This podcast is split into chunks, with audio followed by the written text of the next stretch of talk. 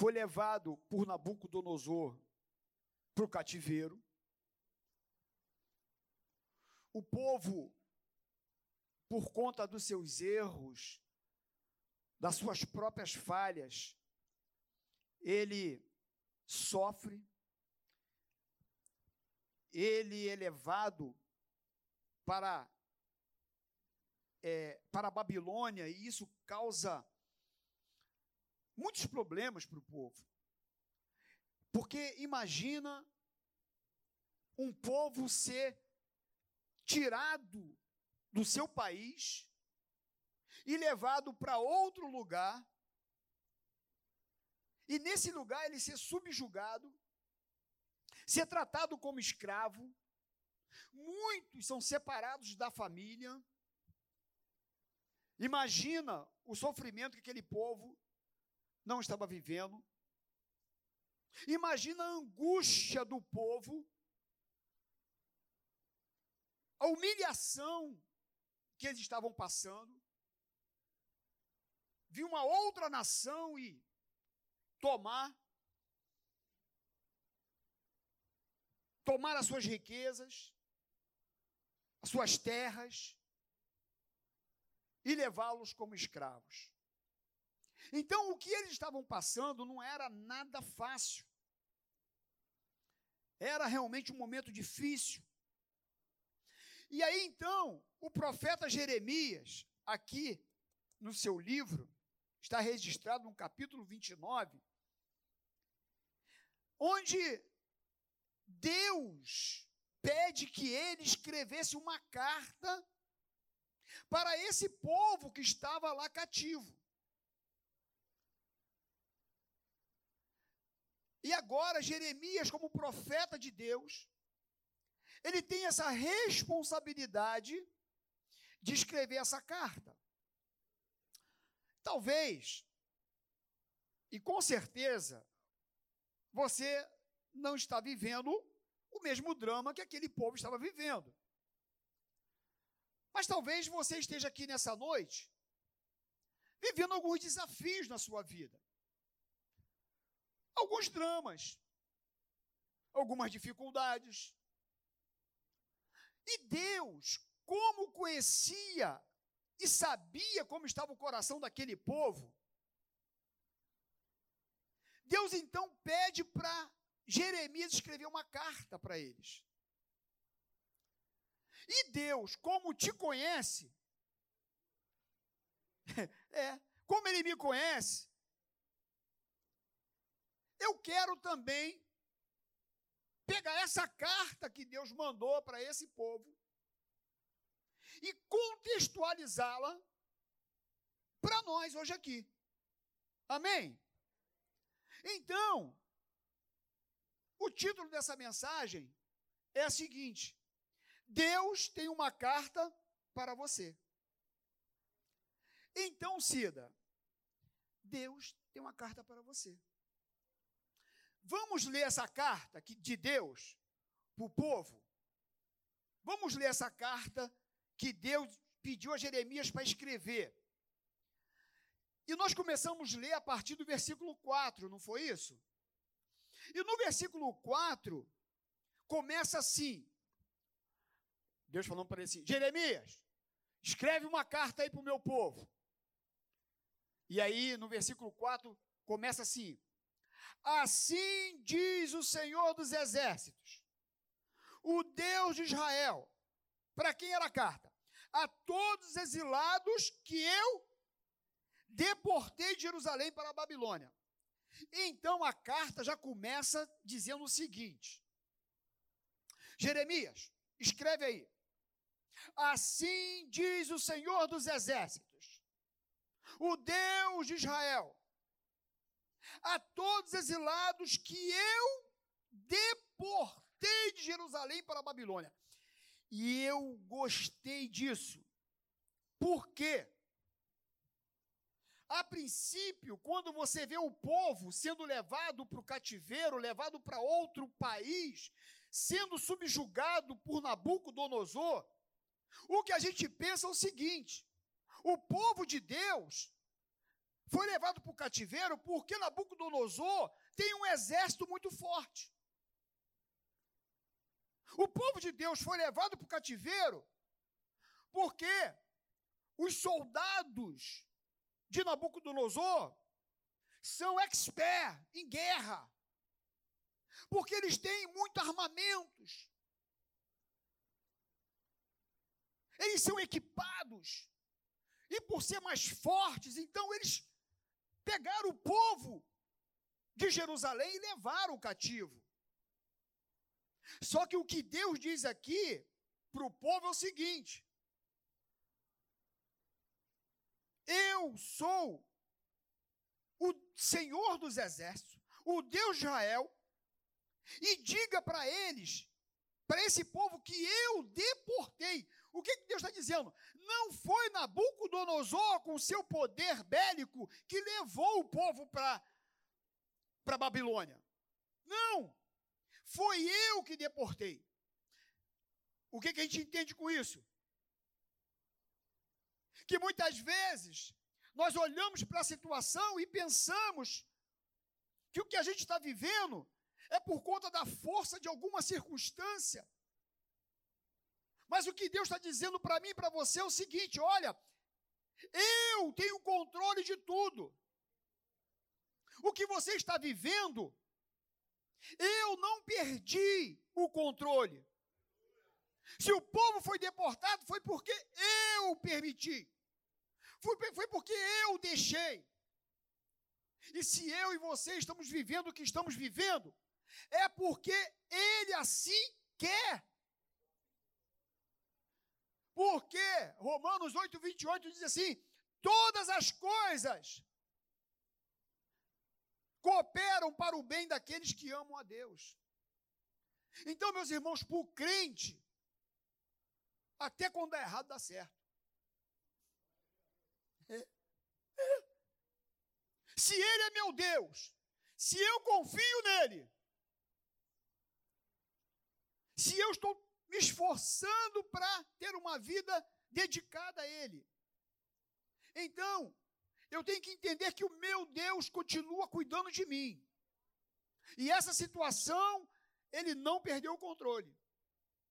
Por isso ele disse assim: escreve uma carta para o meu povo que está lá na Babilônia. Diga para eles que eu continuo sendo o Deus de Israel, o Senhor dos exércitos. O que, que ele quis dizer? Eu sou o Senhor das batalhas, Senhor dos exércitos. Ninguém me vence. E se eles levaram o povo, foi porque eu permiti. Foi eu que deportei. Foi, foi vontade minha. Então a carta já começou, Deus dizendo quem ele é. E aí, imagina você, como eu disse, o povo lá, na Babilônia, as pessoas cabisbaixas, as pessoas tristes, decepcionadas, frustradas. E tem hora que nós ficamos assim mesmo, porque nós somos humanos. Tem hora que a gente perde, tem hora que as coisas não é do jeito que a gente pensa. Tem hora que as coisas não saem da forma que a gente imaginou. Tem hora que as coisas fogem do nosso controle. Tem hora que a gente está com a, com a estima. Mas só que Ele nos conhece, Ele sabe como nós estamos. E aí, na carta que Ele está mandando Jeremias escrever, no capítulo, no versículo 5, olha o que está escrito. Olha o que ele escreve na carta para o povo: Edificai casas e habitai nelas, plantai pomares e comei do seu fruto, tomai esposas e gerai filhos e filhas. Vossas filhas a maridos, para que tenham filhos e filhas. Multiplicai-vos aí e não vos diminuais. O que, que Deus diz através dessa carta para o povo? Ele diz o seguinte, palavraseando aqui: Olha, não fiquem reclamando, não fiquem murmurando, não fiquem lastimando, edifiquem casas, construa casas, habita nessas casas, planta pomares, coma do fruto, dê suas filhas em casamento, multiplique-se aí aonde vocês estão, não diminuam, não. Pelo contrário, cresçam aonde vocês estão. E a palavra de Deus é essa para mim e para você nessa noite. Está tudo complicado, tudo difícil, mas Deus está dizendo: meu filho, levanta essa cabeça. Erga a cabeça. Não fica olhando para a dificuldade, para o problema, não. Vai produzir. Vai trabalhar. Vai em frente. Vai construir. Vai realizar. Vai fazer alguma coisa para que isso não fique do mesmo jeito, ou que isso faça com que você seja um derrotado em meio a essas dificuldades que você está vivendo. Edificai casas, habita nessas casas, planta pomares. Vocês estão aí na Babilônia? Vocês estão aí? Levaram vocês cativos? Então, no lugar onde você está, faça algo novo. Talvez você esteja pensando, ah, porque você não sabe onde eu trabalho. Você não sabe como é que meu chefe me persegue. Você não sabe como que as pessoas que trabalham comigo têm me perseguido. Ah, porque você não, você não mora comigo e não conhece meu marido. É que o senhor não conhece a minha família. É que o senhor não sabe como está a minha vida financeira. É que o senhor não sabe. É que. E o que Deus está falando para mim para você nessa noite é o seguinte: olha, lá no trabalho, lá onde você está achando que está muito ruim, então é aí que eu quero que você multiplique. É aí que eu quero que você produza. É aí que eu quero que você cresça. É aí que eu quero que você realize.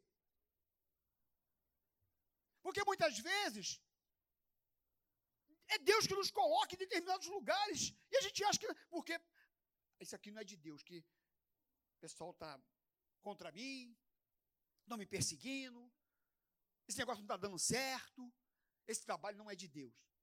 E muitas vezes Deus colocou ali justamente para você fazer a diferença, para você mudar aquele cenário, para você mudar o ambiente. De repente, é nesse momento de dificuldade aí no seu casamento é que Deus quer te usar para mudar a história do seu casamento, da vida do seu filho. E às vezes a gente fica só reclamando, quando Deus está falando para a gente produzir alguma coisa, fazer alguma coisa. Ah, esse governo. Ah, a inflação. Ah, e agora como vai ser? Ah, quantos ministérios? Ah, quanto isso? Quanto... Meu irmão, faça a sua parte. Confie em Deus. Não coloque os seus olhos em homens. Uns confiam em carros, outros em cavalos. Mas nós fazemos menção é no nome do Senhor. Vai estudar, vai fazer uma faculdade, vai fazer um curso, produza, melhore. Porque às vezes você fica reclamando do lugar onde Deus te colocou, mas só que você não faz nada para que aonde você está melhore. E era isso que Deus estava falando aqui na carta. Diga para eles. Ao invés de diminuírem, ao invés de ficarem lá tristes, reclamando, mas que eles produzam, que eles edifiquem casas, que eles plantem pomares, coma do fruto, toma esposas, gera filhos, filhas. Dá esposas para os filhos, as filhas casem, cresçam aonde vocês estão. E aí no versículo de número 7, diz assim, a carta, hein? Essa carta é para você e para mim, hein? Já viu aqui a, o segundo ponto. Terceiro, procurai a paz da cidade para onde vos desterrei, e orai por ela ao Senhor, porque na sua paz vós tereis paz. Olha só, meus irmãos, imagina você, foi levado escravo, está lá no cativeiro, Léo. Tiraram você da sua família, separaram pai e mãe. Pai e mãe? Também. Pai e filho. Separaram a família. Você está lá chateado, aborrecido por conta daquela situação. E agora Deus vem na sua carta para eles dizendo assim: procurai a paz da cidade para onde vos desterrei, e orai por ela ao Senhor. Como assim que eu vou orar por esse pessoal que nos levou como escravo? Eles me levam para o cativeiro, nos fazem de escravos, e agora eu tenho que orar por eles. É isso mesmo. É o que Deus está pedindo na carta dele para o povo. Jeremias, coloca aí nessa carta que eles vão ter que orar por aqueles que fizeram mal para eles. Eles vão ter que orar por aqueles que levaram eles cativos. Jesus. E sabe o que, que essa carta está dizendo para mim e para você? Que você tem que orar por quem não gosta de você. Você tem que orar por quem te persegue. Você tem que orar por quem, sei, fala mal de você. E você sabe que fala mal de você. Mateus capítulo 5. Vamos lá, Mateus capítulo 5, rapidinho. Mateus capítulo 5. Olha o que, que diz aqui.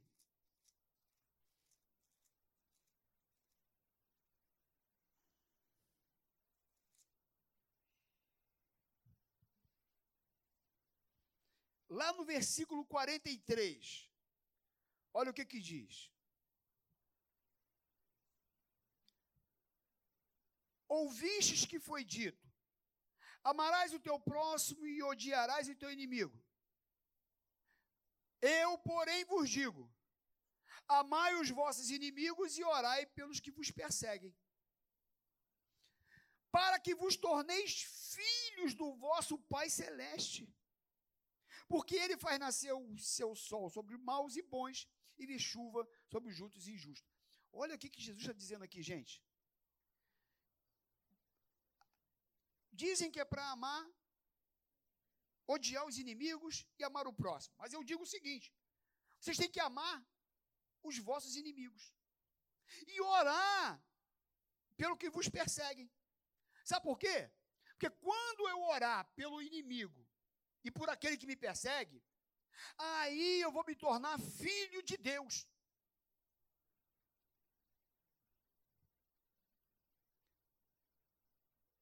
Então, a partir de hoje, se não está acontecendo isso, eu falei que essa carta é para mim e para você, não é verdade? Essa carta é para você, meu irmão? É. Então, tem alguém que é seu inimigo? Tem alguém que você sabe que te persegue, que não gosta de você? Que já te fez mal? Então, você vai começar a orar por essa pessoa. Vai começar a orar por ela. Ô oh, Jesus, abençoa prospera a vida dela, Senhor. Que ela seja cheia do teu Espírito Santo. Cuida dela, Jesus. Revela os seus dons. Batiza com o teu Espírito. Cuida, Senhor. Oração por essa pessoa. Porque, meus irmãos, Jeremias diz aqui Aliás, Deus diz: procurai a paz da cidade para onde vos desterrei e orai por ela, porque na sua paz vós tereis paz. Quando você busca paz, meus irmãos, você encontra paz. Quantas vezes as pessoas vêm com ódio, com raiva, com ira, e você trata a pessoa bem, cara, as coisas mudam. A pessoa fica sem entender nada. Ela te chamou de feio, e tu falou que a ama.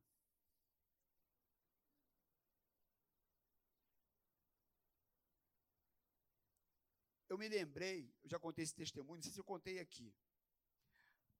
Lá da. É, esse, eles agora, acho que estão lá em Rio das Ostras. Eles eram da Marata de Caxias. E a, a, a esposa, é, ela, ela, ela contou o testemunho lá na igreja, por isso que eu vou contar, porque ela contou, então eu posso contar. Ela falou que o marido dela bebia muito. E aí, ela começou a ir para a igreja ela se converteu ao Evangelho. Aceitou Jesus, começou a ir para a igreja. E o marido continuou bebendo. Chegava doidão em casa.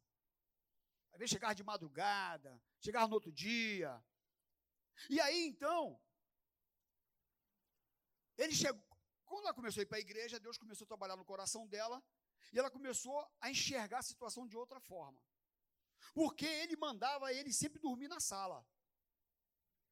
Ele chegava bêbado, pode dormir no sofá, comigo não. Fedendo a cachaça, pode, pode ir para a sala. É ruim.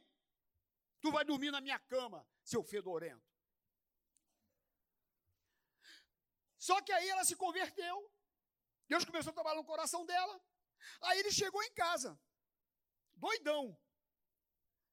Aí ele falou: Oi, amor, já sei, vou para a sala. Não, não, não, não, vem cá, vem cá. Vamos pro banheiro. Vamos pro banheiro. Aí levou ele pro banheiro. Chegou lá no banheiro, Edinho. Tira a roupa. Pegou o sabonete, banhozinho nele. Acabou de tomar banho, roupinha passadinha, cheirosinha, veste. Vem cá na cozinha, comidinha. Tá pronta aqui no prato. Agora vamos para a cama comigo. Aí eu assim, essa mulher vai me matar, cara. Essa, essa, essa mulher, ela tá com má intenção comigo. Aí depois contando, né, ele falou que foi, mas foi bem cabreiro, né, cara? É, dormiu com o olho e o olho tá aberto, assim, né? E aí foi pra cama, Neiva. Dormiu com ela. No outro dia, trabalhar, saiu para trabalhar. Todo dia ele bebia. Aí volta ele de novo, doidão. Aí, oi amor, banheiro, banhozinho, talquinho, roupinha, jantinha, caminha, vem pra cama. Terceiro dia, doidão. Banhinho, talquinho, roupinha, jantinha, caminha. Quarto dia, quinto dia, e ela.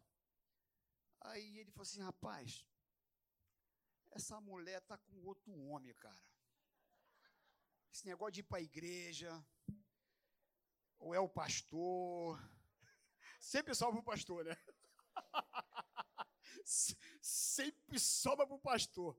É impressionante. A mulher começa a ir para a igreja, o cara desconfia que está com outro, é com o pastor. Logo o pastor da igreja, né?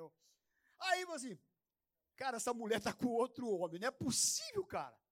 Essa mulher mudou muito. Essa mulher me esculachava. Mandava dormir no sofá e agora fica esse negócio de banhozinho, talquinho e comidinha e caminha. Que papo é esse? Ah, não. Aí eu vou esperar ir para a igreja, eu vou atrás. E aí ela foi para a igreja. Ele foi atrás. O culto já tinha começado, ele entrou, ele está em pé lá atrás. Ela está lá no meio, a igreja de Caxias, grande, mil e poucas pessoas. E aí ele olhando, procurando ela, não estava achando. E aí começou o louvor, louvor, louvor, pregação, palavra. Palavra, e ele lá, palavra, apelo. Quem foi o primeiro lá na frente? Foi o Paulão.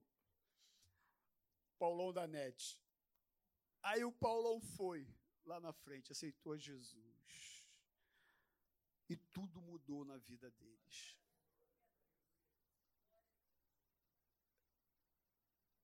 Procurai a paz da cidade para onde vos desterrei, porque na sua paz vós tereis paz.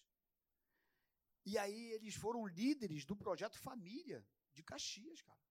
Né? Trabalharam muitos anos com casais lá na igreja de Caxias, uma bênção, um amigão nosso, diácono.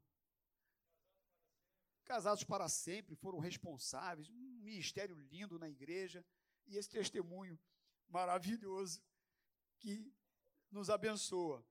Então é isso, meus irmãos. Quando você, um agride de lá, outro agride de cá, um xinga de lá, outro xinga de cá, quando um dá banda de cá, outro tapa na orelha de lá, meus irmãos. Agora, quando o outro fala com agressividade, você trata ele com equilíbrio, com domínio próprio, com amor. Meus irmãos, o amor ele constrange. Então busque a paz. Tem alguém que perseguir, tem alguém que, que, que não gosta de você, gosta. Meus irmãos, eu não sei se eu já contei também, vou contar aqui de novo. Se, se eu contar, você faz aquela cara assim de quem está vindo pela primeira vez, tá bom? Porque a gente, a gente fala tanta coisa, né, que a gente esquece. Só que é o seguinte, eu cheguei em Caxias, e meus irmãos, eu cheguei numa alegria que eu me converti. Sair lá do mundo, né? Só coisa ruim, meus irmãos. Os caras só, né? Tratava o outro só, meu irmão, com malandragem. Respeito a malandro, meu irmão. Entendeu? Cheguei na igreja, amor. Né? Companheirismo, comunhão. Falei, caramba, que bacana. Isso aqui é o, é o céu. Só que tinha um camarada, meus irmãos, quando ele vinha na minha direção, ele fazia assim, ó. Ele mudava de direção. Eu estava conversando com um pessoal assim, e ele estava junto. Quando eu chegava, ele ia embora. Ou se eu tivesse e ele chegasse, ele apertava a mão de todo mundo, não apertava a minha. Eu falei, rapaz, que eu confio para esse cara, Eu falei, aqui é a igreja. Aqui tem isso também, mano. Sabia disso não, mano? Aí eu falei, não, você vai ficar assim não. Não vai ficar assim mesmo. Descobri o dia do aniversário dele. Comprei um presente para ele. Fui lá na loja, comprei. Ainda tinha CD nessa época. Comprei um CD para ele, descobri o que, que ele gostava, a música que ele gostava. E aí levei para a igreja. Ele estava fazendo aniversário no domingo, no culto lá de Caxias. Aí entra a escola dominical e o culto vem ele de lá. E eu com presente. Quando ele me viu, ele fez assim para desviar. Eu cortei por aqui, eu falei, hoje não. Entrei na frente dele e falei, meu irmão querido, você está fazendo aniversário? Eu trouxe um presente para você. Ele me olhou assim. Aí ele pegou o presente, abriu, eu dei um abraço nele. Meus irmãos, para que eu fiz isso? Para quê?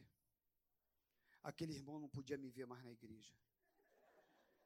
Ele me lambia, ele me agarrava, e ele me abraçava, e ele, e ele, ele, ele levou a minha espacida com o carro, aquele carro preto grande que eu nem sei o que era, até esqueci qual é o carro, para casar, não foi isso quando nós casamos.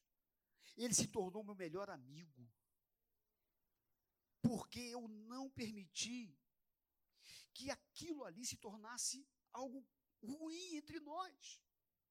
Então, às vezes, nos cabe buscar a paz no meio da guerra, no meio do problema, no meio das pessoas que nos tratam mal. Tratou mal, trata bem.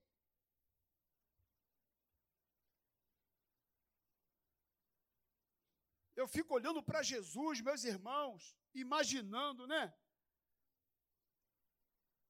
imaginando se ele só gostasse de gente boa, bacaninha, né? Só de gente legalzinha, eu estava perdido. Você, você, você é ruim demais, Você também, tá olhando para cá por quê? Pensa que é só eu? Jesus foi bom demais contigo, rapaz. Até botafoguense ele salva. Misericórdia. Deus é bom, né? Mano? Aleluia. É o nosso Senhor. É o Deus de amor. Então busque a paz. E aí diz aqui o texto, meus irmãos, a carta continua. No versículo de número 8. Porque assim diz o Senhor dos Exércitos, o Deus de Israel: não vos enganem os vossos profetas que estão no meio de vós, nem os vossos adivinhos, nem deis ouvidos aos vossos sonhadores, que sempre sonham segundo o vosso desejo, porque falsamente vos profetizam eles em meu nome, e eu não os enviei, diz o Senhor. Então ele está falando assim: olha, presta atenção nesses profetas. Por quê? Porque Deus já tinha dado a Jeremias uma profecia que eles haveriam de ficar 70 anos no cativeiro. Palavra de Deus. E mesmo que tivesse no cativeiro, Deus ia cuidar do povo lá. Só que havia alguns profetas que começavam a não, isso vai passar logo. Não, não, logo, logo, semana que vem vocês estão lá em Jerusalém. Daqui a dois meses, três meses, estão lá. E aí Deus falou aqui na carta: olha, preste atenção nesses profetas que falam no meu nome, porque eles não profetizam no meu nome. Não fui eu que levantei eles. E meus irmãos, o que tem de gente falando que Deus falou, quando Deus não falou nada, é brincadeira. Você liga a televisão, tem um monte de profetada. E as pessoas parecem que, porque ele é profeta, ele se sente na obrigação de profetizar quando não tem nada para falar. Você crê em profecia? Creio. Nós cremos. A igreja Maranata crê em profecia. Só que profecia vem de Deus para o povo, não do homem. E muitas pessoas querem satisfazer o ego das pessoas. Por isso você vê alguns lugares lotado de gente, porque é Deus falando. É profecia. E aí eu vou lá no irmão tal, porque o irmão tal vai revelar, e o irmão tal está todo dia lá. Aí você chega lá, tem uma profecia para você. A irmã tem uma profecia para você todo dia. Sabe por quê? Porque Deus é, é empregado dela. Ele está numa caixinha. E ele pode usar, é igual a lâmpada. Esfrega a lâmpada, uh, fala três desejos. Parece que Deus é assim onde as pessoas colocam uma caixinha e tem que todo dia Deus falar com ela o que tem que falar para a pessoa. E não é assim, meus irmãos. Deus é soberano, ele fala quando ele quer. E já tem a profecia aqui revelada, que é a sua palavra. Essa palavra pregada aqui hoje é a profecia de Deus para você. Essa carta que está sendo lida aqui é para a tua vida e é para a minha vida hoje. Pode ter sido escrita para o povo lá, mas os princípios estão aqui registrados para mim viver, para você viver. Então tenha discernimento para saber o que é de Deus e o que não é. O que vem do Senhor e o que não vem. Presta atenção para você não ser enganado. Por isso que nós temos que estudar a Bíblia, estar na escola dominical. Para a gente não ser ludibriado com vãs filosofias. E aí, no versículo 10 diz assim: Assim diz o Senhor, logo se cumprirem para a Babilônia 70 anos, ó Deus falando de novo, atentarei para vós outros e cumprirei para convosco a minha boa palavra, tornando a trazer-vos para este lugar. Eu é que sei que pensamentos tenho a vosso respeito, diz o Senhor, pensamento de paz e não de mal, para vos dar o fim que desejais. Então, não importa o que você está passando hoje aqui, Deus tem pensamentos de paz para a tua vida. Nosso Deus não é um Deus carrasco, não é um Deus mau que quer ver você sofrer, quer ver você, não, é, é, é vou fazer ela sofrer até. Não, nada disso. Tudo tem um propósito. Quando o povo foi levado para o cativeiro, havia um propósito para isso. Deus estava trabalhando naquela situação no povo de Israel. para que nós chegássemos aqui hoje e entender muitas coisas, algumas coisas que eles ainda não entendiam. O que você está vivendo hoje, se é alguma coisa difícil, há um propósito.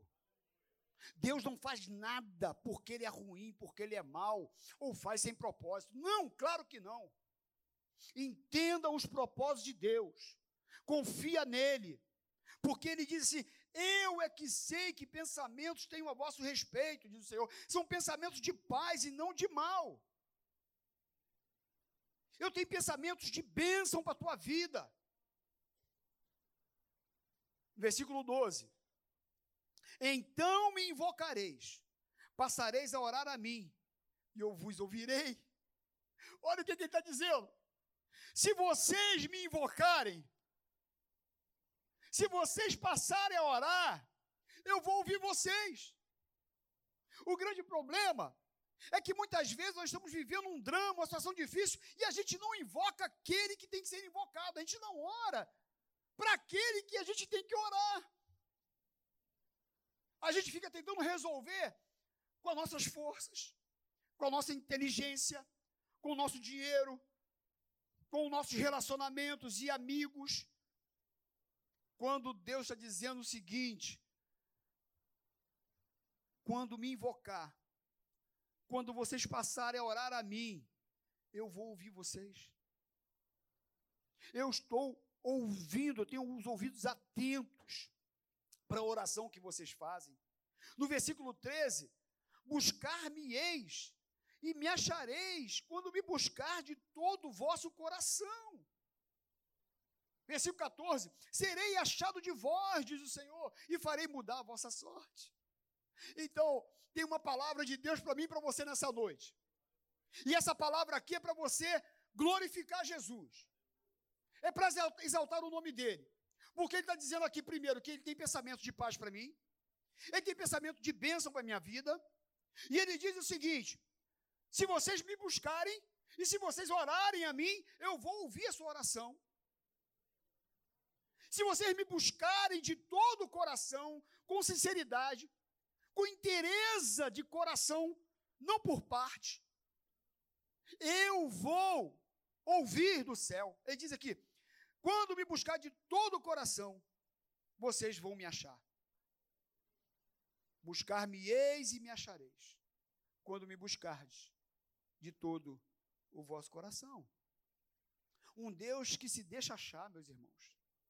Um Deus que se deixa encontrar. Se nós não estamos encontrando, é porque nós não estamos buscando. Eu escutei uma frase maravilhosa que diz assim: ore, ore, ore, ore, ore, ore, ore, até que você comece a orar de verdade. Porque as nossas orações, elas são meia, sabe? Prontinhas. Umas oraçãozinhas rasa. Sabe, umas orações já feitas. E o que ele está querendo é que você o busque de todo o seu coração. Porque a hora que você começa a orar de verdade, orar, a hora que você começa a ter intimidade e se relacionar com Ele, começa a haver uma sinceridade dentro de você.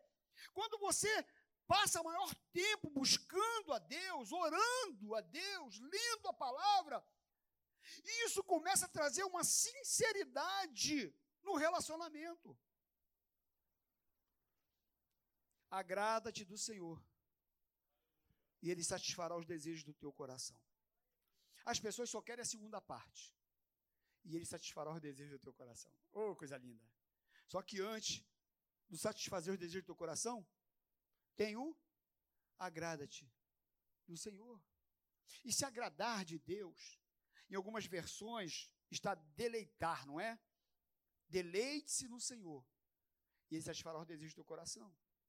E deleitar-se é prazer de estar junto, de caminhar junto, de se envolver, é de de compartilhar.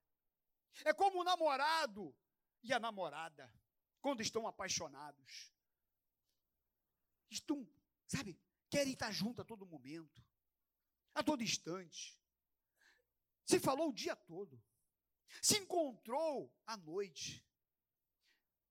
Ficou na casa dela até onze e meia. Foi embora, no meio do caminho já está passando já mensagem. Oi, amor, que saudade. É. É o prazer de estar junto. Esse é o deleitar. É você se enamorar de Cristo. Ter prazer de estar perto dele, de estar junto dele, buscá-lo, sabe, com interesse, com sinceridade de coração. E aí, quando nós fazemos isso, nós achamos a Deus, encontramos Ele, e Ele começa a revelar para nós os seus projetos, aquilo que Ele tem para realizar, e a gente começa a entender melhor o porquê que nós estamos vivendo aquela situação. A gente começa a enxergar o projeto dele, o propósito dele para a nossa vida. A nossa visão, ela deixa de ser turva. E a gente começa a ver com mais clareza, com os olhos espirituais. Buscar-me-eis e me achareis quando me buscar de todo o vosso coração. Serei achado de vós, diz o Senhor, e farei mudar a vossa sorte. Congregar-vos-ei de todas as nações, de todos os lugares para onde vos lancei, diz o Senhor, e tornarei a trazer-vos ao lugar onde vos mandei para o exílio. A promessa se cumpriu? Se cumpriu. O povo voltou. Aliás, esse povo de Israel, vou te falar um negócio, hein, rapaz? Que isso, hein? Que isso? Espalhado pelo mundo inteiro, perseguido, né? e afligido, Deus junta o povo de novo e traz para sua terra, quando ninguém mais imaginava. Deus é o Deus que promete e cumpre, né? Então, não importa o seu drama, o que importa é a palavra de Deus para a tua vida e o propósito dele, que é pensamentos de paz e não de mal.